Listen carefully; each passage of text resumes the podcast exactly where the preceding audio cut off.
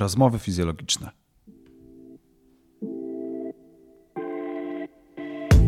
Zapraszam Cię do mojego autorskiego podcastu Rozmowy fizjologiczne. Wraz z moimi gośćmi poruszam w nim przede wszystkim tematykę fizjoterapii, ortopedii i inne ciekawe aspekty związane z szeroko pojętą medycyną. Ekspercka wiedza, przystępny sposób. Zapraszam, Piotr Piaskowski.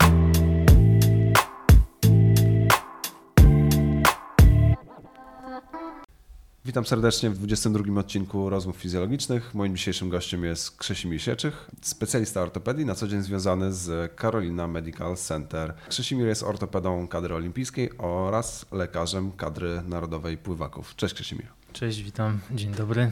I na wstępie bardzo dziękuję za zaproszenie do tak popularnego podcastu. Ja bardzo się cieszę, że przyjąłeś moje zaproszenie. E, dzisiaj chciałbym porozmawiać o oczywiście o tematyce fizjoterapeutyczno-ortopedycznej, ale nie takiej stricte specjalistycznej może, e, chociaż zahaczymy oczywiście o ortopedię sportową, którą zajmujesz się na co dzień. Chciałbym porozmawiać o tym, jak zostać lekarzem kadry olimpijskiej. I moje pierwsze pytanie od samego początku, co trzeba zrobić, aby pojechać na Igrzyska Olimpijskie jako lekarz polskiej kadry narodowej, bo to nie jest takie oczywiste. Jest to dla mnie dość trudne pytanie, ale już kilka razy słyszałem o to od wielu osób zainteresowanych takimi wyjazdami.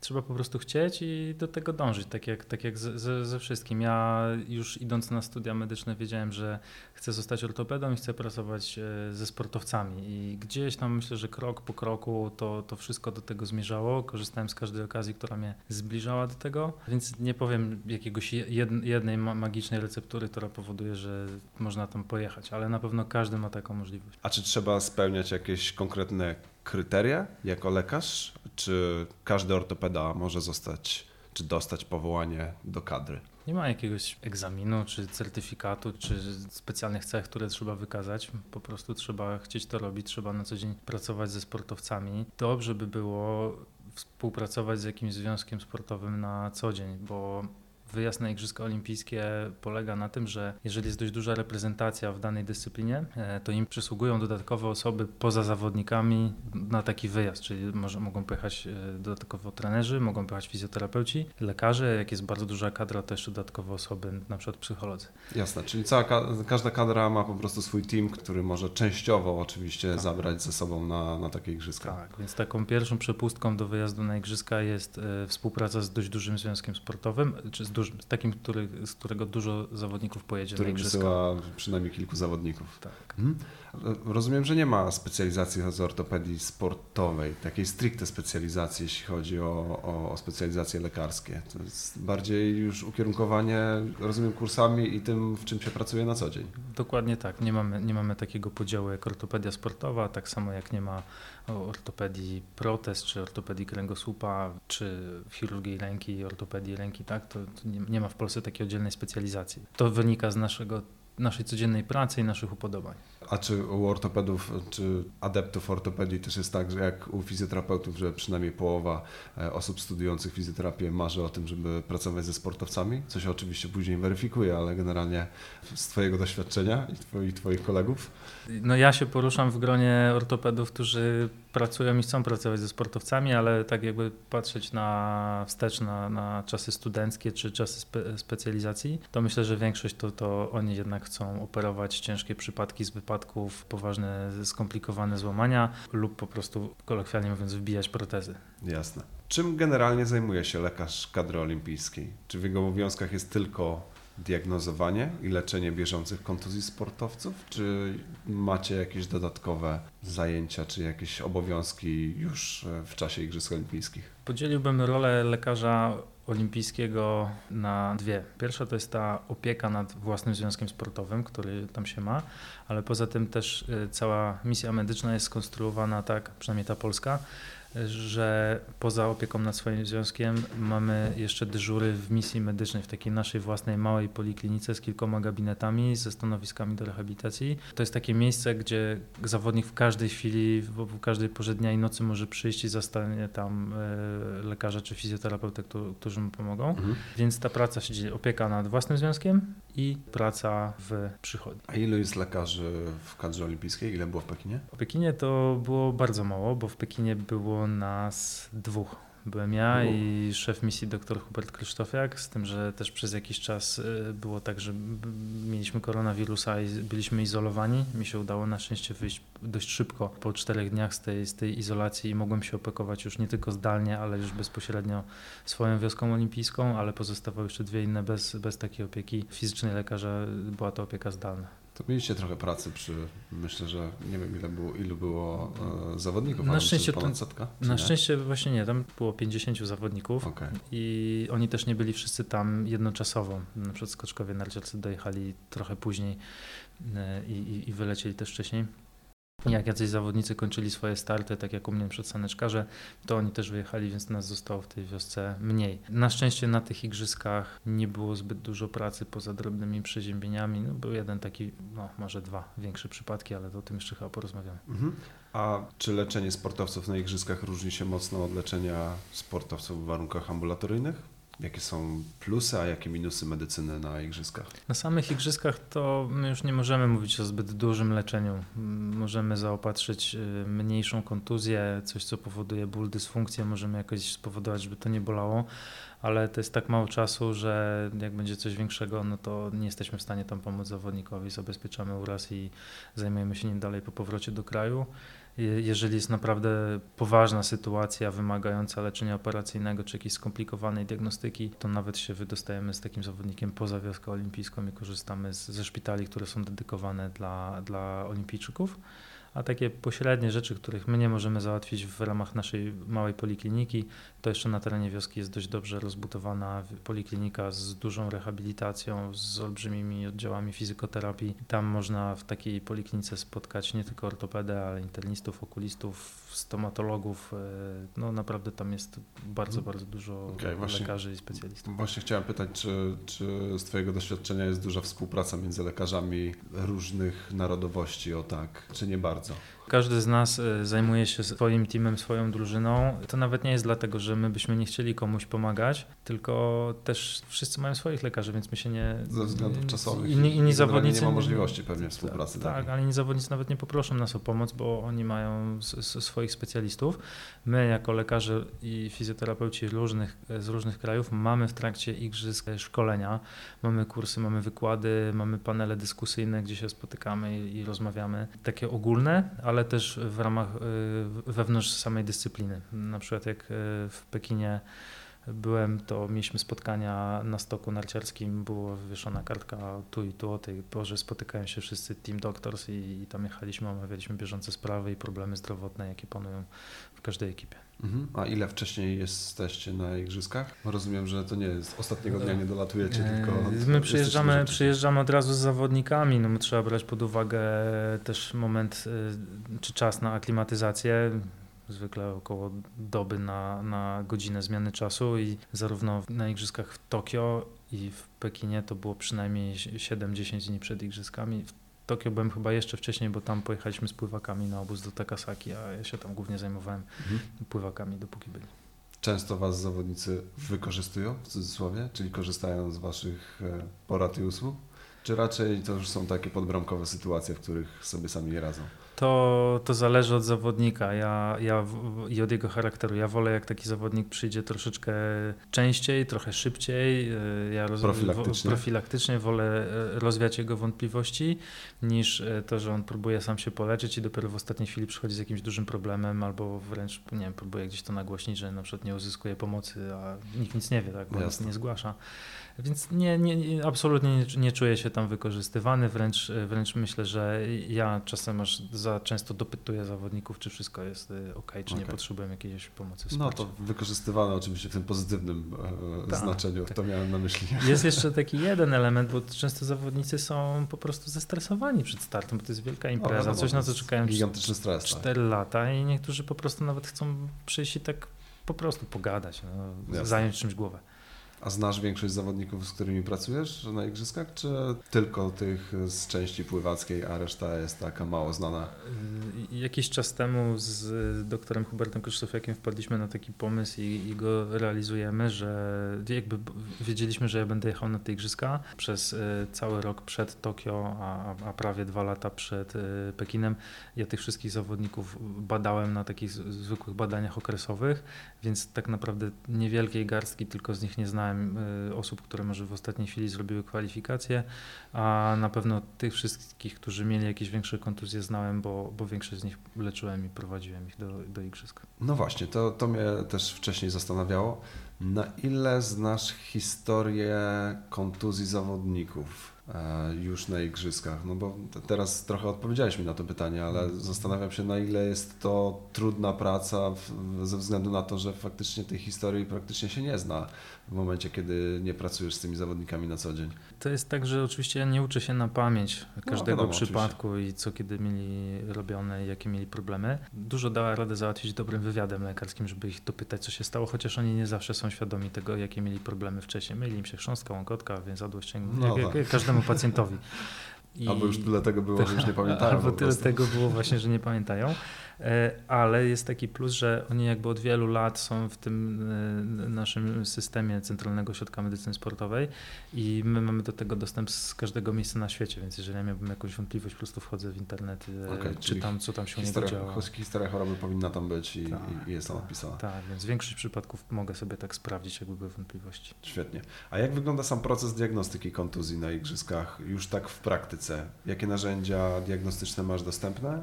Tu już, e, jeśli chodzi o pytania o innych specjalistów, częściowo odpowiedziałeś, z którymi możesz konsultować dany przypadek, czyli jest ta poliklinika duża, tak. ale same narzędzia diagnostyczne i sam sprzęt, który wieziesz na Igrzyska Olimpijskie, jak to wygląda?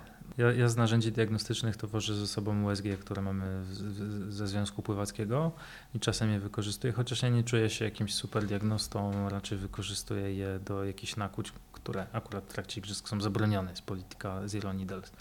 Tak? Nie, nie można robić nie, nie, żadnych nakłuć? Od czasu Pekinu nie można podawać żadnych nakłuć. Okay. W, w, trakcie igrzysk w Tokio miałem na szczęście w misji medycznej doktora Jana Sokala, lekarza naszych siatkarzy, który jest radiologiem, który miał ze sobą też USG. Jak potrzeba było coś zdiagnozować, to, to po prostu skorzystałem z jego pomocy. Ale na szczęście w wiosce jest też e, rezonans, a nawet dwa, jest tomografia komputerowa, jest rentgen. I akurat z tych narzędzi korzystałem e, dość często w Tokio, w Pekinie troszkę rzadziej, ale po prostu była mniejsza, mniejsza ekipa, ale też musiałem skorzystać z rezonansu i rentgena. Same igrzyska rozumiem, że się rządzą trochę innymi prawami, jeśli chodzi o to, co można, a czego nie można w medycynie, bo to wydaje mi się, że również w sprzęcie trochę się różni akurat na igrzyskach i, i standardowo też w, w startach w innych zawodach. Sprzęt medyczny jest na najwyższym poziomie, ten dostępny w, wiosce olimpijskiej, ale jeżeli chodzi o samo leczenie, no to w ogóle współpracując ze sportowcami trzeba pamiętać, że nas obowiązują jakby zasady i medyczne, zasady mhm. leczenia postępowania, ale mamy też bardzo dużo obostrzeń antydopingowych. Jasne. I za złamanie przepisów antydopingowych odpowiada zawodnik. On może tego nie dopilnować. My musimy znać wszystkie przepisy, wiedzieć co mu można podać, co nie, bo on może być zagubiony, zestresowany, poprosić nas o jakieś leczenie, które jest zabronione musimy czuwać cały czas na tym piecze. No i też nie możemy stosować żadnych metod, które są niedozwolone. A kto e, daje zezwolenie na wyjątki w niektórych przypadkach? Rozumiem, że takie przypadki też się zdarzają. To wy jako lekarze kadry jesteście w stanie coś takiego w cudzysłowie zapisać? Nie, w całym, w całym y, tym antydopingu istnieje coś takiego jak wyłączenia do celów terapeutycznych mhm. i one mogą być takie planowe, czyli jeżeli na przykład jest zabroniona insulina, a ktoś ma cukrzycę, no, no tak, to, to ma do tego odpowiednie papiery i ma tak zwane TUE, wyłączenie do celów terapeutycznych i on może stosować tą insulinę. Dotyczy to też niektórych innych leków. One są często też e, określone ich poziomy, jakie mogą być e, wykrywalne w organizmie. Mhm. E, my nie możemy dać przyzwolenia na nic. My możemy w celu ratowania życia zawodnika zastosować niedozwolone leczenie, ale wtedy zgłaszamy taki, taki wniosek i on jest rozpatrywany wstecznie, Mhm. tylko musimy to zgłosić. Nie może być takiej sytuacji, że podaliśmy lek, który jest niedozwolony i dopiero I powiemy o nim i dopiero Tak, powiemy tak, po jak tym, jak, jak złapią zawodnika, jak wyjdzie. No. Nie, nie, musi być to zgłoszone od razu, od razu po i jest, i jest później weryfikowane. Mm, Miałem kiedyś taką sytuację w Glasgow na Mistrzostwach Europy z pływakami, właśnie, że musiałem po- podać leki, bo, bo dziewczyna miała straszną alergię, straszne obrzęki, musiałem podać sterydy, które no, inaczej to nie Mhm. wiem, jakby się to skończyło. Które standardowo są zabronione, ale mogłoby się źle tak, skończyć. ale wstecznie było to rozpatrzone jakby na naszą korzyść. Nie, nie było, nie, nie, tak, nie, nie, nie, było, nie było żadnych problemów w związku z tym. Jasne. I tutaj moje pytanie kolejne. Powiedziałeś, że było was dwóch w Pekinie. Czy podczas igrzysk zajmujesz się potrzebującymi sportowcami wszystkich dyscyplin, czy dzielicie się po prostu na pół całą e, ekipę olimpijską i ty zajmujesz się częścią, ktoś inny zajmuje się drugą częścią zawodników? W Pekinie byliśmy podzieleni na trzy wioski olimpijskie i tam po prostu każdy z nas zajmował się swoją wioską, plus tą jedną mieliśmy tak trochę, trochę zdalnie. Tokio każdy miał pod opieką swoją dyscyplinę oraz dyscypliny, które nie miały ze sobą swoich lekarzy czy, czy fizjoterapeutów. Wtedy, wtedy ja, ja nawet sam zgłaszałem się od razu do niektórych zawodników i oferowałem swoją pomoc. Y, Jak przykład do Oli Mirosław, czy, czy naszej skateboardistki Ameli Brodki, czy z ciężarowcami też jeździliśmy tak po prostu jakby w ramach chęci dobrej pomocy. Ale generalnie jest tak, no jeżeli jestem ortopedą, a wiem, że mam w, w teamie internistę czy laryngologa, to jeżeli będę miał problem z, ze swoim zawodnikiem, ze swoim pływakiem w, w ich dziedzinie, to po prostu zwrócę To się o pomoc do specjalisty z danej dziedziny. Jasne. Mam ten komfort. A czy w którymś ze sportów olimpijskich zauważasz więcej kontuzji niż w innych? Jest coś takiego, co bryluje? Tak, o- Sporty walki podejrzewam. Dok- dokładnie tak, to będą, to będą sporty czy, czy sztuki walki i tutaj, tak jak patrzyłem na ostatnie dwa lata, to najwięcej operacji z powodu kontuzji musiałem wykonać u judoków. Okej. To jest jednak, no jest to sport kontaktowy, bardzo fajny, bardzo lubię i moja, moja córka ćwiczy go, ćwiczyła, bo powoli zastanawiamy się nad zmianą dyscypliny, ale jako taki ogólnorozwojowy super dla dzieci. E, No ale najwięcej operacji wykonałem po, po, po judo.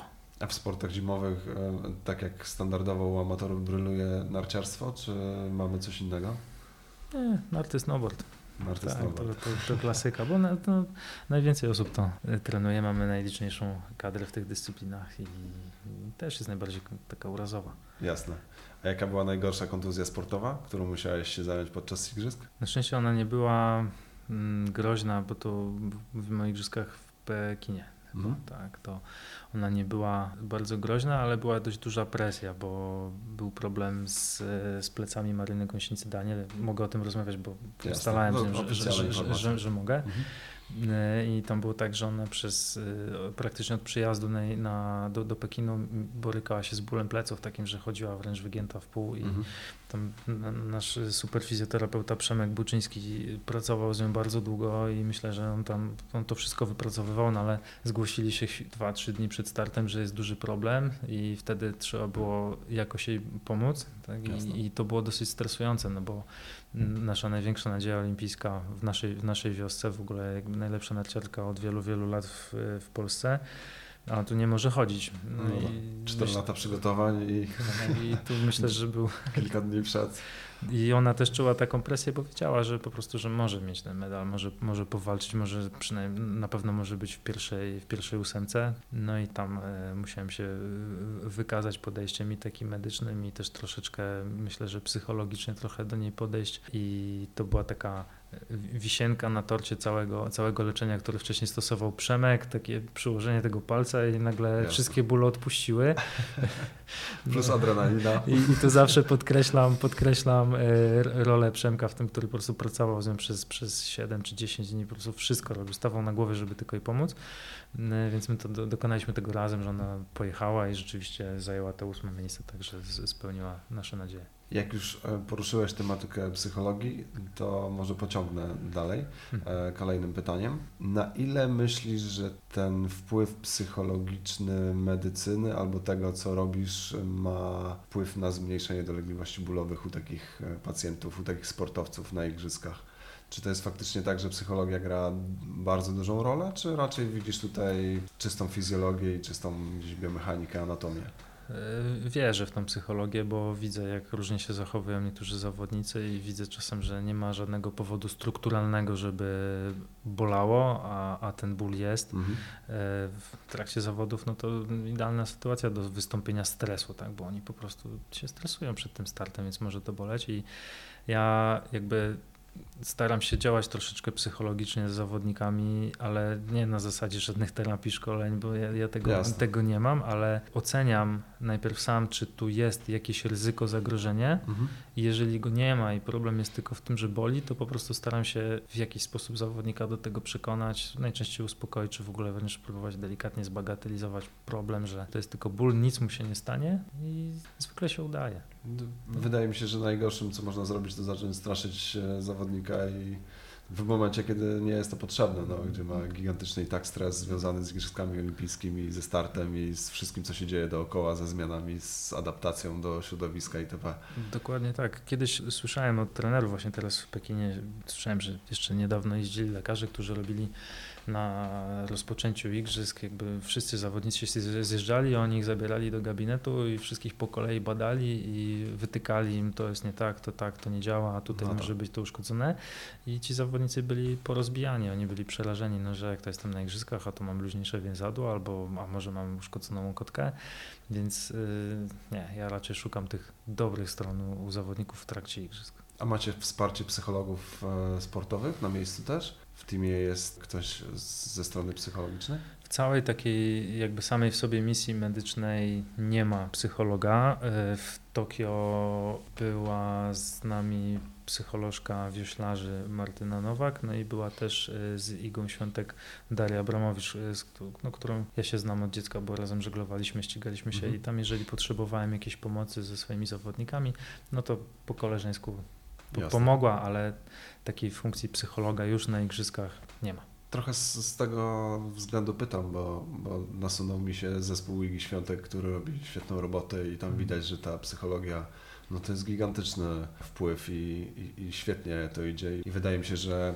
generalnie psycholog w, w wiosce olimpijskiej, który byłby gdzieś tam dyżurnym psychologiem, też pewnie zrobiłby fajną robotę. Mu- musimy tylko rozgraniczyć, bo, bo ja też tak myślałem, dopiero później moi szefowie trochę mi Mhm. to tak e, wyjaśnili, bo ja jak tylko przyszedłem do pracy ze sportowcami, to chciałem wszystko wszystkim pomagać Tak, kompleksowo, od razu treningi medyczne, nie tylko rehabilitacja i tak dalej. Ale no właśnie, trening medyczny, trener przygotowania motorycznego, psycholog, to, to są osoby, które powinny być w związku i one jakby to związek dba, bo to, bo, bo to ma być element szkolenia tych zawodników, My tam zajmujemy się, się leczeniem, tak? Czyli z naszej Jasne. strony patrząc, to powinien pojechać psychiatra, jeżeli Mhm. mówimy o misji medycznej. Oczywiście. Każdy związek uważam, że powinien współpracować z psychologiem i każdy zawodnik, nawet jakby się wydawało, że ma super psychę, to powinien z tym psychologiem być. Okej, chciałbym pogadać trochę o współpracy z fizjoterapeutą, no bo to jest nasz konik, nasz fizjoterapeutyczny, Mhm. mój i moich kolegów. Kto decyduje o tym, którzy fizjoterapeuci otrzymują powołanie do kadry narodowej na igrzyska? I drugie pytanie od razu, czy są to osoby, z którymi na co dzień współpracujesz, czy całkiem nieznani ci wcześniej specjaliści? To będzie podobnie jak z lekarzami. Jeżeli związek ma dużo zawodników, to mogą z nimi jechać fizjoterapeuci. Na szczęście, część, i ja się z tym zgadzam, szybciej pojedzie fizjoterapeuta niż lekarz z takim związkiem, bo moim zdaniem na zawodach bardziej potrzebny jest fizjoterapeuta. e, w większości przypadków i tam ma dużo, dużo więcej pracy. Więc o tym, kto pojedzie, to po prostu jedzie ten fizjoterapeuta, który współpracuje ze związkiem. Związki często poszukują fizjoterapeutów do pracy. Problem jest taki, tak jak ja obserwuję, y, że jest to praca bardzo obciążająca czasowo, bo to jak się pracuje ze związkiem, to nie są tylko igrzyska, to są wyjazdy, No to prawda. zgrupowania 150-200 dni w roku y, i tam się pełni funkcje nie tylko fizjoterapeuty, ale trochę i logistyka, y, kierowcy na pewno, jeszcze coś tam trzeba przenieść, pomóc, asystenta tre- trenera, więc to jest taka praca bardzo obciążająca. No niestety warunki finansowe polskich związków sportowych są takie, że to nie jest bardzo dochodowe. No to prawda. Trochę się śmieją fizjoterapeuci, że albo się zarabia pieniądze, albo pracuje w sporcie. Dokładnie tak, dokładnie tak i ja, ja to rozumiem, więc problem jest taki, że ciężko jest bardzo znaleźć y, dobrego fizjoterapeutę, który będzie pracował ze związkiem. Częściej to będą młodzi ludzie, którzy dopiero robią, jakby zdobywają to doświadczenie, ale z kolei zawodnicy to wyczuwają i nie ufają takim, takim fizjoterapeutom. Więc jest to dość ciężka sytuacja. Na szczęście fizjoterapeuci, którzy byli z nami na, i w Tokio, i w Pekinie, to moim zdaniem byli super fachowcy z pasją, z takim zaangażowaniem. Okej, okay, niektórzy już może mówić, dobra, to ja odbyłem swoje 4 lata szkolenia, teraz już idę na swoje, idę do gabinetu, otwieram swój, czy idę do jakiejś placówki, Jasne. ale trafiałem na super specjalistów. Część z nich znałem wcześniej na co dzień, bo po prostu się wymieniamy pacjentami i współpracujemy. Część z nich poznałem na odprawie medycznej przed wyjazdem, a część dopiero tam na miejscu. Okej, okay. a czy leczenie podczas igrzysk to faktycznie wybór takiej najlepszej drogi do zdrowia, czy raczej wybieranie takiego mniejszego zła w danej chwili i w danym przypadku? Trochę pytanie retoryczne, ale może rozwiniesz na tyle, że czegoś nowego się dowiemy, bo podejrzewam, że, że nie jest to wybieranie idealnej drogi, skoro masz ograniczone możliwości sprzętowe, czasowe i myślę, że to jest trochę kombinowanie z tego, co masz akurat na miejscu, ale może jakiś inny punkt widzenia ty masz. Oczywiście po, po zdiagnozowaniu problemu szacujemy, jakie jest ryzyko startu, jakie są szanse na to, że zawodnik coś istotnego osiągnie, też w jakim jest y, wieku, bo jeżeli będziemy mieli do czynienia z młodą zawodniczką, nie wiem, 17-18-letnią, przed którą jeszcze jest cała kariera i te igrzyska to jest tylko taka przygoda, ona jeszcze o nic nie walczy, a my zaryzykujemy, robiąc jakieś szybkie leczenie, tak żeby ją coś tylko przestało boleć, żeby wystartowała y, i zaryzykujemy jej zdrowie na przyszłość, no to tego nie, nie, nie robimy słaba po prostu. Opcja. Tak, mhm. to jest słaba, słaba opcja. I oczywiście ciężko jest, żebyśmy my powiedzieli w tym momencie, że nie, że jest absolutny zakaz, bo i tak ostateczna decyzja jest po stronie zawodnika, trenerów i ich sztabów szkoleniowych, ale raczej staramy się współpracować i z tego co zauważyłem, mhm. to nikt nie jest skłonny do jakiegoś ryzyka, które później będzie konsekwencje niego nosił przez całe życie ze sobą. Czyli teoretycznie nie macie ostatniego zdania, ale macie mocno decydujące. No, ale bierzemy udział w tym teamie takim de de decyzyjnym, tak? Zastanawiamy się, w debacie bierzemy udział. Więc tutaj jakby chcemy jak najlepiej dla zawodnika, ale jego zdrowie na przyszłość jest, jest najważniejsze. Oceniamy, oceniamy po prostu ryzyko i, i wtedy podejmujemy decyzję. Mhm. Trochę odpowiedziałeś już częściowo przynajmniej na kolejne pytanie, które miałem e, do Ciebie, bo było to pytanie, czy lekarz kadry olimpijskiej czuje mocną presję ze strony zawodników, trenerów i działaczy w przypadku takiej kontuzji? I na ile ta decyzja o uczestnictwie lub brak zgody na start tak naprawdę to samodzielna decyzja lekarza, a ile zespołu czy zdarza się tak, że faktycznie musisz podjąć taką samodzielną decyzję, że nie startujesz? Na szczęście nie musiałem podjąć takiej decyzji, że nie startujesz, ale spotkałem się z taką, z taką sytuacją, że, była, że nie było na szczęście dużej presji ze strony teamu, bo właśnie jedna z zawodniczek w Pekinie chwilę przed startem na rozgrzewce wykręciła lekko kolano, ale miała duże dolegliwości bólowe. Ja dopiero przez to, że wychodziłem z tej izolacji, e, ja dopiero rozpoznałem ją na stoku, jak ona już była z tym problemem, więc ja nawet nie wiedziałem za bardzo do kogo zjeżdżam tam, tam na dół do punktu mhm. medycznego. Z, z, zbadałem ją, zobaczyłem, że jakby kolano jest stabilne, wszystko jest ok, nie jest spuchnięte, ale zobaczyłem, że jak ona wstaje, to, to utyka, że ją boli. Posłuchaj, no dostałeś teraz leki przeciwbólowe, zaraz masz start, wiedź na górę tam wyciągiem, ale jeżeli będziesz utykała, to odpuszczamy ten start, nie ma sensu, to jest dla ciebie za duże ryzyko. Mhm. No I na szczęście trener, y, który się tam nią opiekował, był tego samego zdania, jak ona tam dojechała na górę, zobaczył, że ona utyka, to po prostu ją wycofał ze startu. Finał finałów jest taki, że później porobiliśmy badania, rezonans magnetyczny, jeden na miejscu, później wiem, że robiła jeszcze w kraju. Nie było tam żadnych poważnych uszkodzeń, ona jest zdrowa, ale jestem bardziej niż pewien, że gdyby tam w trudnych warunkach y, wystartowała, w trudnych warunkach na stoku wystartowałaby z takim bolącym kolanem, to albo by sobie dopiero uszkodziła, albo jakąś inną część ciała. No, no, Jasne. Więc to, to była taka decyzja, pośrednia decyzja o tym, że nie startujesz. To ciekawe, bo wydawało mi się, że to jednak lekarze mają taki decydujący głos, że może postawić lekarz weto, że zawodnik nie startuje, absolutnie nie ma takiej możliwości i zgłasza to do organizatorów i, i zawodnik jest, że tak powiem, wykluczony. Jestem, jestem pewien, co... że jak się zdarzy taka sytuacja, oby nie, mhm. to, to tak zrobię. Jak będzie stwierdzę, że ktoś absolutnie nie może wystartować. Tak? Tą zawodniczkę ja miałem, jakby widziałem, że ona jest stabilna, nie uszkodziła nic poważnego w kolenie, ale te dolegliwości bólowe jakby jeżeli zadziałałyby leki przeciwbólowe, mogłaby jechać, Mhm. ale nie, nie zadziałały. Czy sportowcy, którymi zajmujesz się podczas igrzysk na co dzień, również leczą się pod Twoim okiem w Warszawie? Ci, Dość- którym, tak. którymi pomagasz na Igrzyskach Olimpijskich? Dość, dość duża część z nich jest pod moją taką stałą opieką i znamy się, znamy się z igrzysk.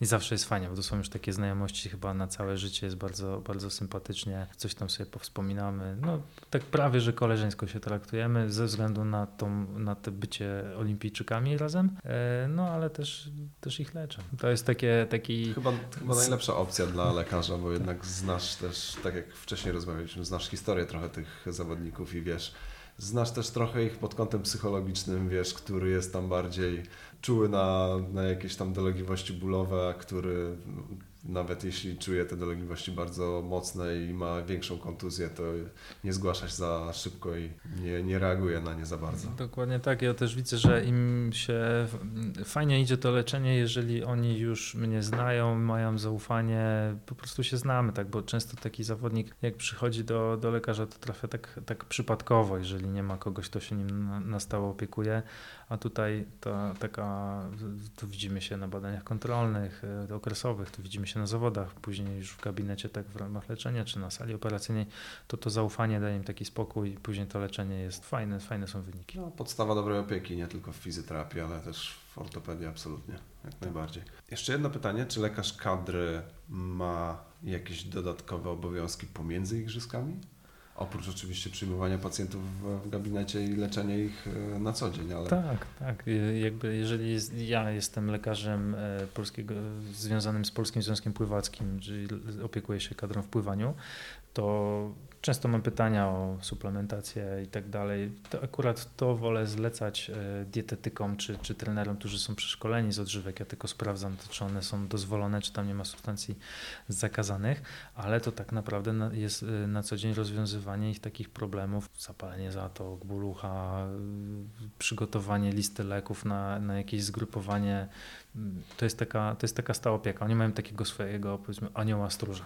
Cokolwiek się dzieje, to albo zawodnik, albo trener, czy ktoś ze związku się do mnie odz- odzywa, no ja tam pomagam tak jak, tak jak mogę. Nawet to jest kwestia załatwienia czasem konsultacji u innego specjalisty z innej dziedziny w drugim końcu no, kraju. zgadza się. Podsunięcia pomysłu, do kogo można się zgłosić i kto może pomóc w danym przypadku. Dokładnie tak. Czyli to jest się takim lekarzem rodzinnym, tylko że ze, ze, ze związku. Sportowy ortopeda internista. Tak. Doktor Queen. Świetnie. Okej, e, bardzo dziękuję. Fajnie, że opowiedziałeś, jak to wygląda od strony lekarza sportowego, no bo to wszystkim wydaje się, że to taka sielankowa robota. E, Jedzie się na igrzyska, siedzi się w wiosce olimpijskiej, pozwiedza się przy okazji coś i czasem e, zaaplikuje aspirynę któremuś ze sportowców, którzy to potrzebują. No ale nie do końca tak to wygląda z tego, co opowiadasz. No i czasem jest to ciężka robota i naprawdę bardzo, bardzo dużo godzin, które musisz spędzać na, na opiece z tymi sportowcami. Nie tylko zresztą na igrzyskach, ale poza nimi. Trochę tak, ale nie, nie demonizujmy. Jest to jednak fajne. Ta, taki wyjazd na zawody, igrzyska, czy Mistrzostwa Świata, Mistrzostwa Europy, to jest taka wisienka, taki creme de la creme tego wszystkiego, co się robi przez cały rok. I generalnie ze sportowcami fajnie się pracuje, przynajmniej z mojego doświadczenia, bo im jak mało komu zależy na tym, żeby jednak to zdrowie utrzymywać i Często jest też tak, może jeszcze jedno pytanie, takie, które mi się nasunęło. Często jest też tak, że te dolegliwości bólowe sportowców to jest takie utrzymywanie tego bólu na poziomie znośnym, czy raczej cały czas to jest doprowadzanie do tego stuprocentowego, e, stuprocentowej sprawności? Takie pytanie jeszcze na sam koniec. To kiedyś powiem dlaczego może pytam, bo kiedyś usłyszałem takie zdanie, że, że nie ma sportu bez bólu i sportowcy zawodowi praktycznie wszyscy startują już na pewnym etapie z pewnymi dolegliwościami bólowymi i zajmowanie się nimi to jest takie utrzymywanie tych dolegliwości bólowych na poziomie, na którym mogą startować bez większego problemu. Czy to jest prawda z Twojej perspektywy? Unikam i, i nigdy nie używam 100% sprawności, No szczególnie tak, po tak. jakiejś kontuzji, to, to Wiadomo, To- to już mam to taką zasadę. 100%, tak. No jak zwykle, to zależy, ale jest taka, taka zależność, że im zawodnik jest starszy, tym on bardziej jest tego świadomy, że po prostu, że ileś już tych obciążeń jego ciało przyjęło, ileś kontuzji tam miał i po prostu coś tam bardziej lub mniej musi boleć. Tym moim zadaniem jest do, doprowadzenie do takiego stanu, które tego, tego zawodnika zadowala, a tym młodszym po prostu trzeba dać chyba trochę czasu czasem, że, żeby oni dojrzeli, zrozumieli, że nie chcę powiedzieć, że dobrze to już było, a Jasne. takie, takie używamy, używać takiego po- powiedzenia, no ale jeżeli ktoś, nie wiem, zerwał w mięsień w wieku 18-19 lat, zginacze hamstringi, tak, wielką grupę mięśniową i no to już zawsze to będzie naprawiane, że to będzie, to będzie tak jak samochód mamy powypadkowy i ten taki nowy salon, no, ba jeżdżą, ale ten powypadkowy, no to, to nie jest Zawsze już to samo, tak, to, to ma spełniać swoje swoją rolę. On ma być, on ma, on ma działać, on ma nie boleć, ma, ma dawać możliwość walki czy, czy, czy startu w, w, w swoich konkurencjach, no ale jakiś tam, jakaś różnica między tą zdrową stroną będzie. Dwa ostatnie pytania, już bardziej osobiste. Pierwsze y, przed pytaniem to gratulacje za ostatnie Mistrzostwa Polski lekarzy, bo tam chyba zgarnęliście jakąś kupę medali, po prostu wykosiliście chyba konkurencję do cna i e, wszyscy wrócili już tylko z brązami i srebrami, bo wszystkie złota wzięła Carolina Medical Center. Rzeczywiście nieźle, no to poszło, fajna drużyna się zebrała i no, W czym, było. w czym startowałeś? Ja startowałem w pływaniu, bo to jest dyscyplina, którą, z którą się bardzo zainteresowałem w trakcie studiów. E, Dużo wtedy pływałem, prowadziłem sekcję pływacką, organizowałem zawody i przez to też chyba najbardziej chciałem trafić do Związku Pływackiego, bo to był sport, który mnie najbardziej kręcił. Mimo, że całe życie wcześniej trenowałem żeglarstwo na poziomie zawodowym, to, to jednak to pływanie w pewnym momencie to zdominowało. A trzy tygodnie przed tymi igrzyskami lekarskimi spędziłem na surfingu we Francji, więc byłem za, zapoznany z wodą, nie musiałem specjalnie trenować. O- obóz treningowy miałeś. Tak jest, założyłem tylko okularki i popłynąłem. To mam nadzieję, że e, po Waszych wynikach i po e, zgarnięciu wszystkich prawie złotych medali, tam już wszyscy inni ortopedzi zaczęli robić pompki, przysiady i, i startują w przyszłym roku i będą z Wami konkurować jak równy z równym. E, Ostatnie pytanie, które chciałbym Ci zadać. Zawsze zadaję to pytanie swoim gościom. Jeśli nie ortopedia, to co? Kim chciałbyś być, jeśli nie byłbyś lekarzem? Jeśli nie byłbym lekarzem, to zostałbym w sporcie, pewnie byłbym instruktorem, trenerem. Myślę, że żeglarstwa, pływania albo na poziomie takim zawodniczym, no albo coś bardziej w rekreacji. Ale na pewno byłbym przy sporcie, bo jakby całe moje życie od zawsze kręci się wokół sportu. Sport w sercu. Sport w sercu, głównie te sporty wodne, to jest, to jest, no, to, jest to, to, co kocham, to Jasne. co robię. Załapałeś dobrze surfing teraz, jak byłeś? To był pierwszy raz, czy, czy wcześniej też? Surfing pokochałem 5 lat temu i progres idzie cały czas. Jestem, jestem Świetnie. całkiem niezły. To życzę e, przynajmniej takiego samego progresu w surfingu jak w ortopedii. E, Bardzo dziękuję za przyjęcie mojego zaproszenia. To jako ciekawostkę a propos surfingu powiem jeszcze, że jest medycyna surfingu, jest Międzynarodowe Stowarzyszenie y, Medycyny Surfingu No proszę. i tutaj z, z jednym kolegą, z ortopedą i z naszą fizjoterapeutką Magdą Syrek e, jeździmy na te zjazdy, bierzemy w tym udział czynnie, także się specjalizujemy nawet w medycynie surfingu. Bardzo ciekawe, zainteresuję się, bo e, ten sport akurat jest też mi bliski i może jeszcze nie jestem w tym dobry, ale naprawdę mi się podoba i też załapałem chyba trochę bakcyla, jeśli chodzi o surfing. Może od strony medycznej też zacznę go trochę śledzić bardziej. Polecam. Dzięki jeszcze raz e, Krzesimir za e, przyjęcie zaproszenia. To był bardzo fajny wywiad, e, bardzo dużo informacji nie tylko dla mnie, ale też dla słuchaczy, którzy mogli się dowiedzieć, jak wygląda medycyna sportowa na najwyższym poziomie Igrzysk Olimpijskich i nie tylko zresztą, jak słyszeliśmy. Super, bardzo, bardzo dziękuję jeszcze raz. Ja również dziękuję i cieszę się, że mogłem pogadać o czymś innym niż w gabinecie z pacjentem.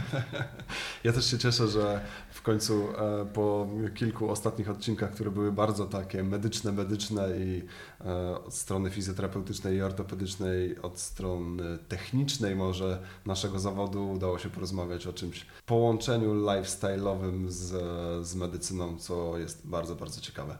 Jeszcze raz dziękuję. To był 22 odcinek e, podcastu Rozmowy Fizjologiczne i już teraz zapraszam do następnych odcinków. Dzięki. To już koniec dzisiejszych rozmów fizjologicznych.